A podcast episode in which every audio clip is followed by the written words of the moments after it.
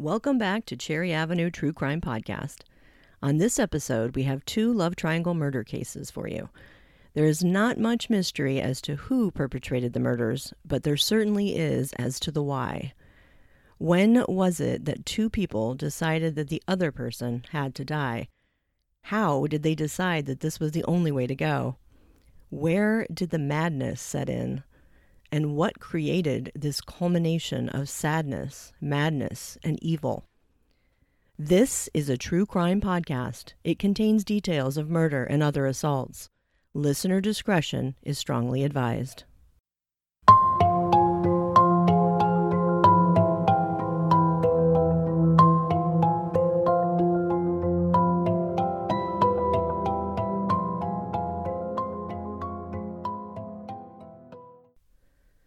Our first case is the codependency love triangle murder. Codependence, definition excessive emotional or psychological reliance on a partner, typically one who requires support on account of an illness or addiction. Heather Strong, mother of two, went missing after working a shift as a waitress at a restaurant and a truck stop. Eventually, someone very close to her led the police to her body. Citra, Florida is located in Marion County near Ocala. Heather Strong was last seen at work at the Iron Skillet. She was reported missing February 15, 2009. Her remains were not discovered until March 19th. During the investigation before the remains were found, both Josh Fulgham, Heather's husband, and Amelia Carr, Josh's sometimes lover, were persons of interest. Heather began dating Joshua Fulgham when she was only 15 years old. Josh was 22 at the time. The relationship was tumultuous, lots of fighting, breaking up, and getting back together. They both grew up in Mississippi but moved to Florida in 2003. They had two children together.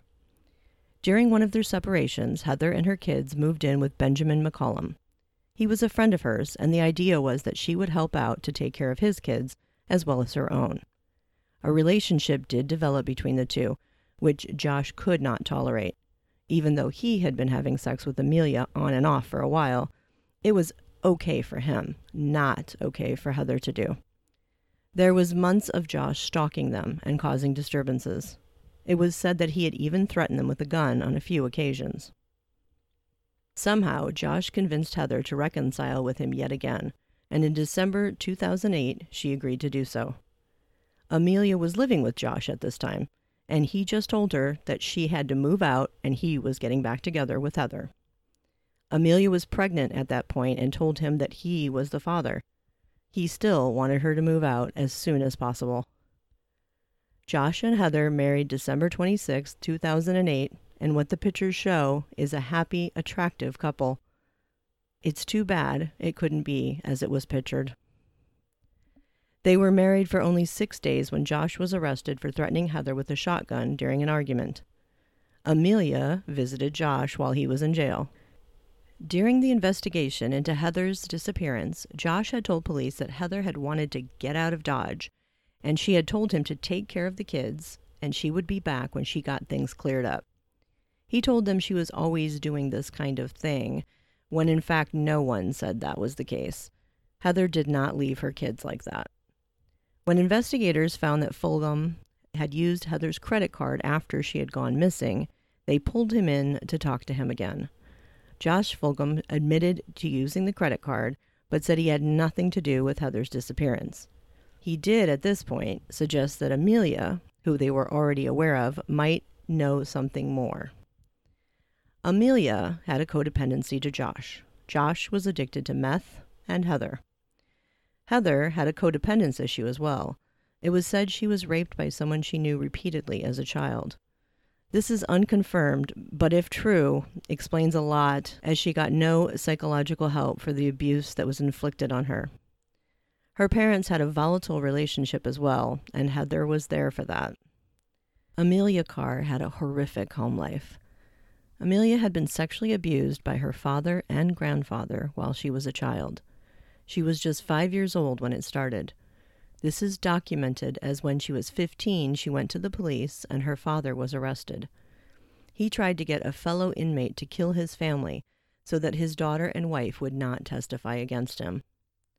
Thankfully, this was uncovered, and he was convicted of solicitation to commit murder. He was sent to prison for two years. Amelia tells this chilling tale of the board that creaks right before her door, and she would hear it and be terrified that it was going to be that night. She lived in fear of this every night as she was growing up.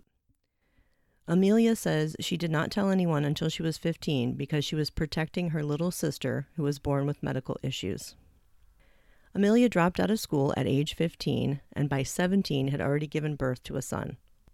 Later, it came out that Amelia was removed from her home at age five when her father and grandfather had been found to be sexually abusing her older sibling. The family reunited later without this sibling when the family moved. The sibling, an older sister, lived somewhere nearby with a grandmother. Amelia was pregnant with her fourth child at the time Heather Strong was murdered. What does codependence mean? Codependency is a learned behavior that can be passed down from one generation to another. It is an emotional and behavioral condition that affects an individual's ability to have a healthy, mutually satisfying relationship. What causes codependency behavior? Alcohol, drugs, or other addictions are common factors that may lead parents to prioritize their needs over their children's. This may cause the children to become codependent as adults. People who are codependent as adults often have problems with their parental relationship as a child. There was a lot more going on than just codependency for Josh, Amelia, and Heather, but this did come up in many of the reports. Josh used Amelia for sex. He always wanted Heather. He used horrible chauvinistic reasons to explain why he would go back to Heather and leave Amelia more than a few times. Look at Heather and look at Amelia, he would say. Amelia was an attractive young woman, but Josh saw Heather as the dream woman as far as looks slender, pretty, and to him, Heather was what a woman should look like. Josh maintained on multiple occasions that Amelia was just a sex partner. He said that his sex life with Heather went downhill after the birth of their second child. Amelia was there for the type of sex he was missing at home. Josh hooked up with Amelia whenever he was having problems with Heather. After Josh went to jail for threatening Heather with a firearm, Amelia was there for him. Word got back to Josh that Heather was going to leave the state and go back to Mississippi with the children. Some say he couldn't deal with them not being around and he worried for their safety. Others say he just didn't want her to take the kids and he would have to pay child support. Another theory yet was that Heather had slept with another man while Josh was in jail, and he could not deal with that. Amelia had a sad fixation on Josh and wouldn't let him go. Even though she had three other children and multiple baby daddies who left her, she still got pregnant with Josh's baby and did everything to keep him. Amelia loved her kids and said at trial that she was threatened she wouldn't see her kids again if she wouldn't tell them what they wanted to hear.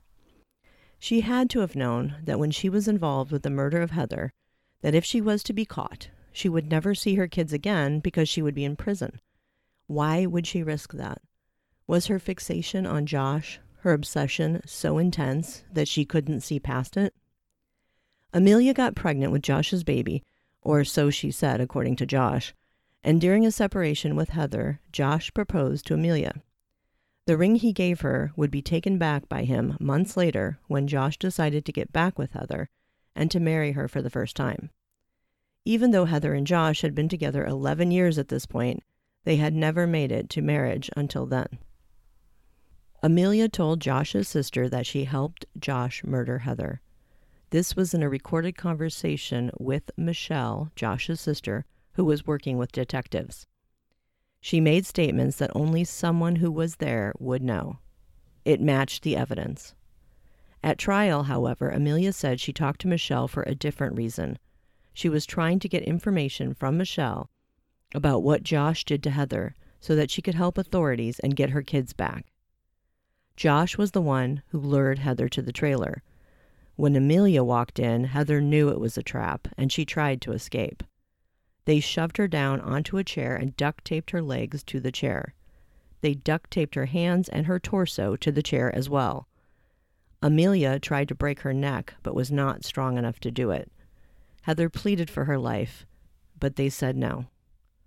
They suffocated her by putting a plastic bag over her head and duct taped it around her neck. They held her hands over her mouth and nose.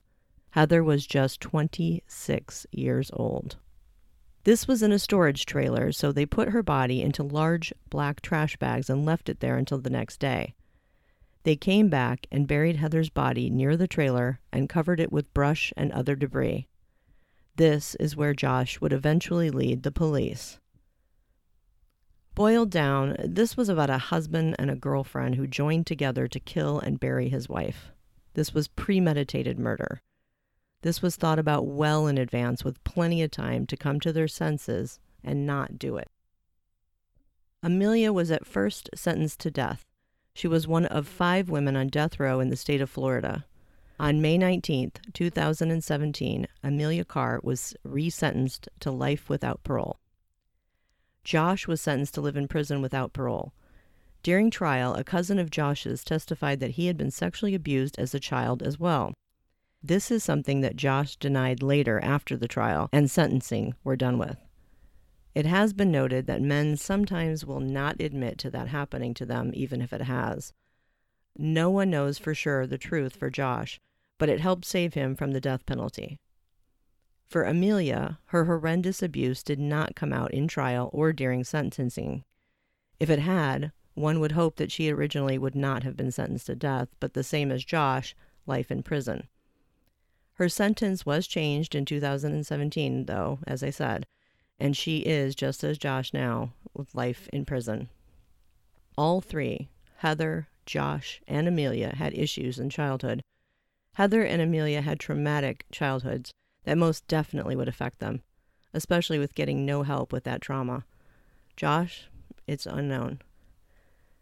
The murder of Heather Strong, the loss of a mother to her children, the loss of a father to those children because he is now in prison, the loss of another mother to her children because she is now in prison.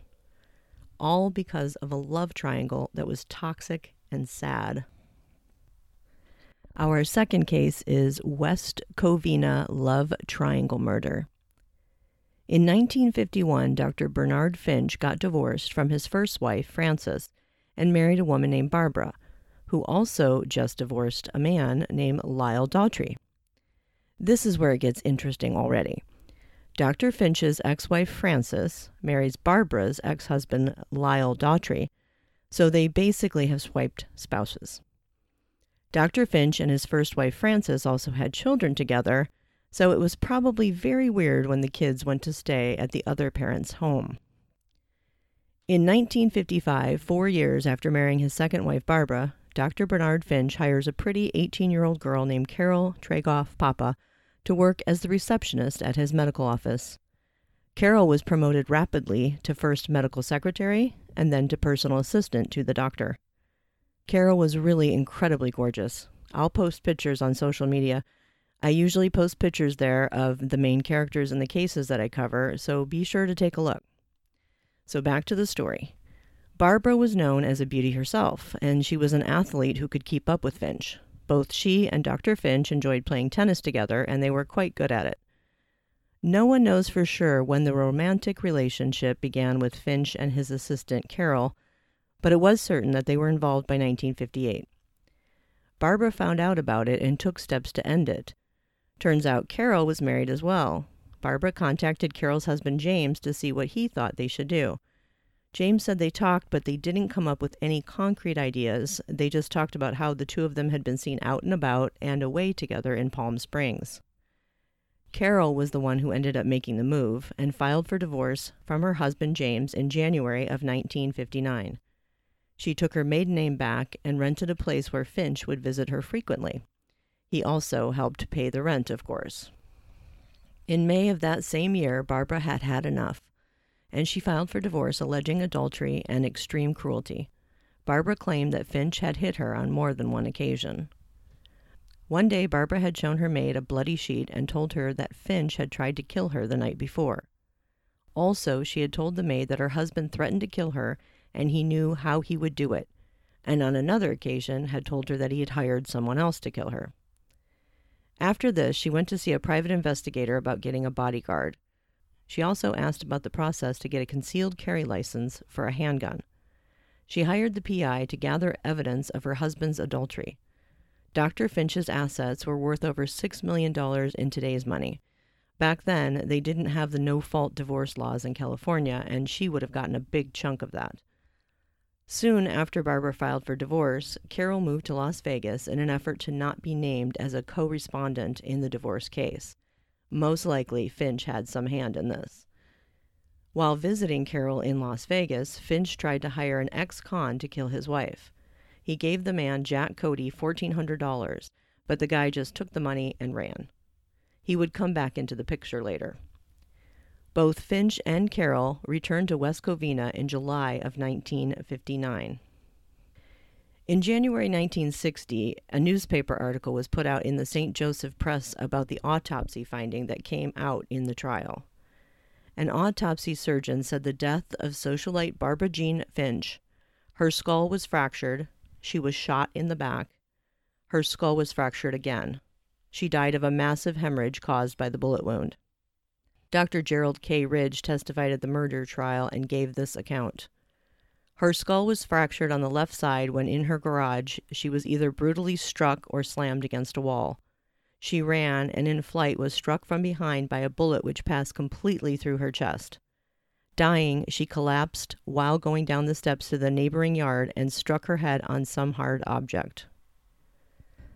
Dr. Bernard Finch and Carol Tregoff were actually hiding in the bushes when Barbara Finch got home on the night of July 18, 1959. The Swedish au pair Marie Ann Lindholm heard a scream from the garage and went running to find Barbara dazed and bleeding. She had been pistol whipped. Finch tried to force his wife and the au pair into the car. Barbara became more alert and ran away into the yard. The au pair was able to run the opposite way into the house and called the police. While inside, she heard a gunshot and she went out to find Doctor kneeling beside his dead wife. He told the au pair that she had shot herself in the struggle for the gun. However, forensics showed that she was shot in the back from a distance. Carol Tregoff and Dr. Finch fled the scene before the police arrived. They were later apprehended in Las Vegas. At the scene of the murder, police found a brown attache case that belonged to the doctor. It contained syringes, needles, and a large amount of sedatives, as well as a rope, butcher knife, and a half-empty box of 38 caliber bullets. This was later referred to as the murder kit in the trial and newspapers. Details of ridiculous schemes came out after this. Tregoff and Finch had tried to hire a gigolo to seduce Barbara so that Finch could countersue for infidelity.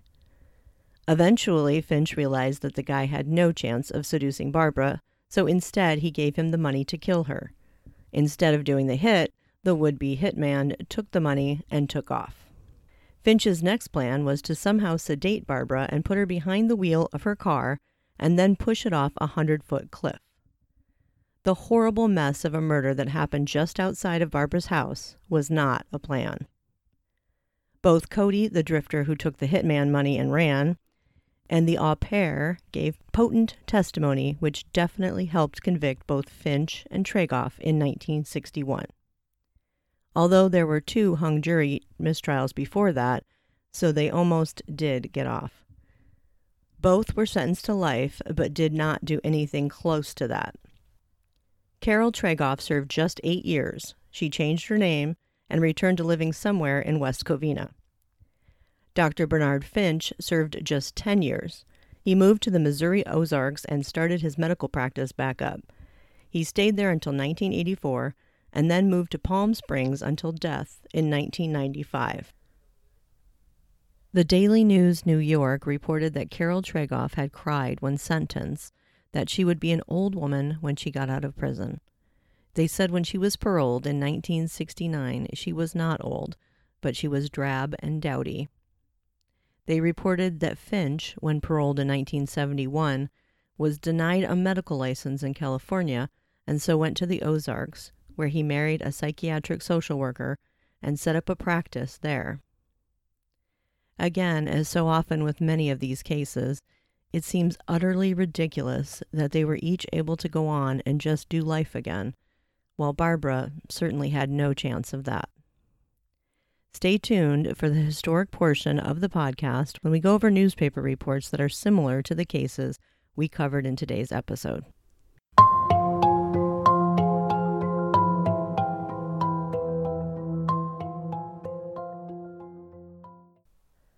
Please note, I am reading the newspaper accounts exactly as they were written and printed in the respective year, style, etc., including any errors. Uh, they have some interesting differences from what we're used to nowadays. So here we go. The first one is Yates freed on murder charge. This is from April 1st, 1933, the Miami Herald. Took place in Jacksonville, Florida.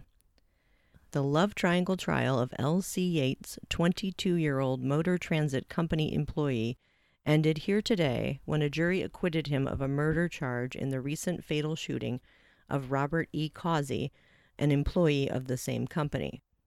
Deliberations on Yates' fate was begun by the jury yesterday.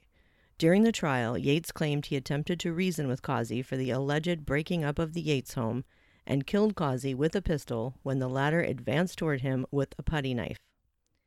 Mrs. Yates, who testified in her husband's behalf, told of how she had left him for Causey and of their love affair. She identified love letters she said Causey sent her shortly before his death. She also had said Causey had named her beneficiary in a thousand dollar insurance policy on his life. And that guy was uh, he was acquitted on that one. It's pretty pretty interesting. The next one we have up is tr- Triangle Killer held not guilty. Triangle Killer held not guilty. Elgin, Michigan, July 17, 1954. The love triangle murder case against Dr. Kenneth B. Small, Detroit dentist, who killed his pretty wife's admirer, ended in a dramatic verdict of acquittal by reason of insanity early today.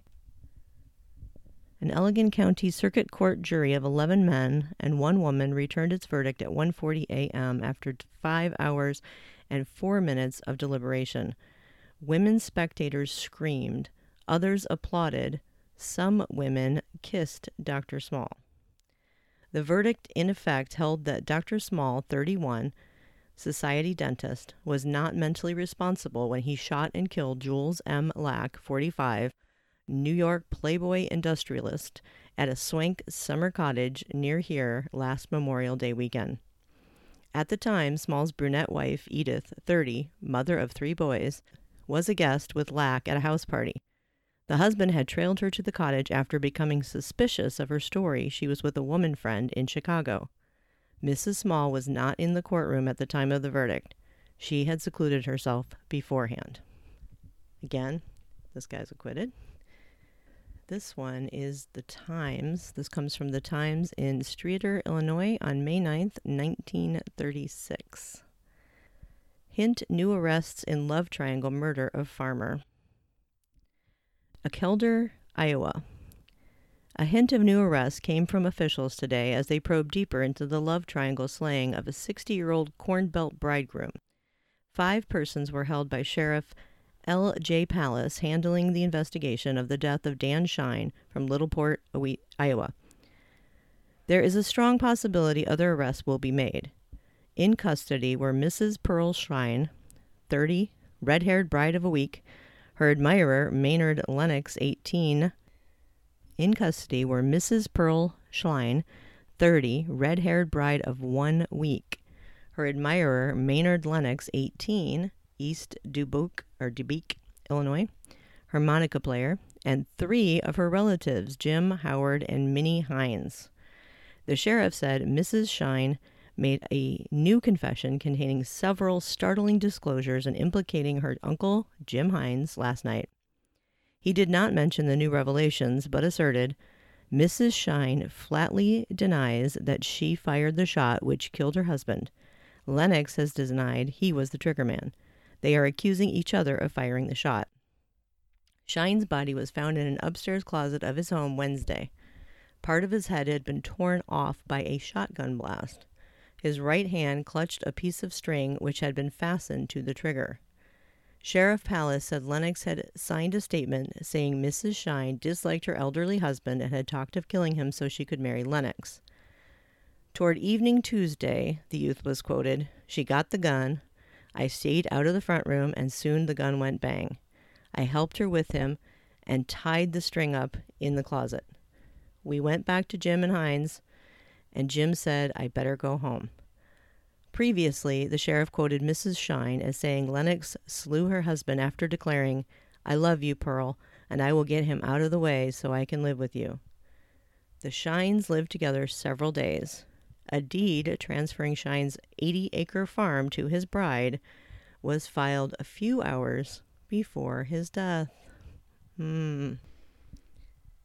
Got another doctor one here. Uh, it is Got another doctor one here. This is from Alexandria, Louisiana, May 16, 1949. Love Triangle Murder Trial of Doctor to reopen. It's from Cedar Rapids, Iowa. A court ruling on the defense motion for a directed verdict of acquittal was scheduled to open the proceedings today in the Love Triangle murder trial of Dr. Robert C. Rutledge, Jr. of St. Louis. Defense attorneys, meantime, re- Defense attorneys, meantime, remained silent on the order which defense witnesses would be called to the stand. The 28 year old children's specialist is charged with fatally knifing his wife's bachelor admirer, Byron C. Hatman, 29, also of St. Louis. At least a dozen defense witnesses were expected to be called before the defense rests its case. The defense has said that it will prove that one, Hatman took Mrs. Rutledge on a party last July 31st, plied her with liquor, then took her to the Rutledge apartment and seduced her. Two, Mrs. Rutledge thereafter refused to associate with Hatman, but he pursued her, boasted to the young physician of his conquest, and demanded a fee to leave her alone. Three, Dr. Rutledge went openly to Cedar Rapids last December 14th to meet Hatman and discuss a means of paying him off to get him out of our lives. 4. The men became angry during their hotel room conference. Hatman drew a pocket knife and they fought the fight, which ended in Hatman's death. This last one is from the Post Register, Idaho Falls, Idaho, September 20th, 1932, and it took place in Butte, Montana on September 20th, 1932. Love triangle slaying occurs in Lemhi County. Butte, Montana. The Butte Daily Post, in a story from its Salmon, Butte, Montana. The Butte Daily Post, in a story from its Salmon, Idaho correspondent, says Lemhi County officers looked upon the fatal shooting of George Boggin yesterday as the end of a love triangle. Boggin, a hide buyer, was shot and killed by his wife Marguerite. The tragedy occurred in a house occupied by Helen Hall, who, together with Mrs. Boggin, is held in jail at Salmon. Officers were told that Mrs. Boggin went to the house yesterday morning to persuade her husband to return home, and failing, shot him in the heart. The weapon, they say, belonged to Helen Hall. The wife is reported to have admitted the shooting. And that's all we've got today. I will go ahead and start reading the uh, super exciting part of the sources for this episode after this. Uh, please visit the podcast on social media to see the pictures of the people involved in the cases that we cover um, and also to share our true crime interest. Cherry Avenue True Crime is on Instagram, Twitter, and Facebook. You can also visit us and send us a message at the website cherryavenuetruecrime.com. If you would like to support the show, you can visit Patreon. It is at patreon.com slash cherryavenuetruecrime. Or you can also make a one-time donation via PayPal on our website, cherryavenuetruecrime.com. You can also support the show by rating and reviewing on your podcast app and or telling a friend. Thank you so much for your support, however you choose to do it. Please know you are very, very much appreciated. The sources for the episodes today uh, To Love and Kill is a book by M. William Phelps. It's a good book. Gets deep into the cases of their lives of um, Heather Strong and uh, her killers. I recommend it if you want to read more about that case. To Love and Kill by M. William Phelps, P H E L P S. Uh, also used Ocala.com. and Murder of Heather Strong Wikipedia. Newspapers from 1959, 1960, and 1961 are follows the Berkshire Eagle, the Los Angeles Times, Daily News New York, and also a website, oxygen.com. There was a clip on there of Josh trying to pretend that he knew nothing about Heather's disappearance, and that's at oxygen.com. And there's a whole big long backslash thing that I will put that in the uh, show notes if you wanted to click on that and, and uh, take a look at that. Thank you again for listening, and please, as always, be safe.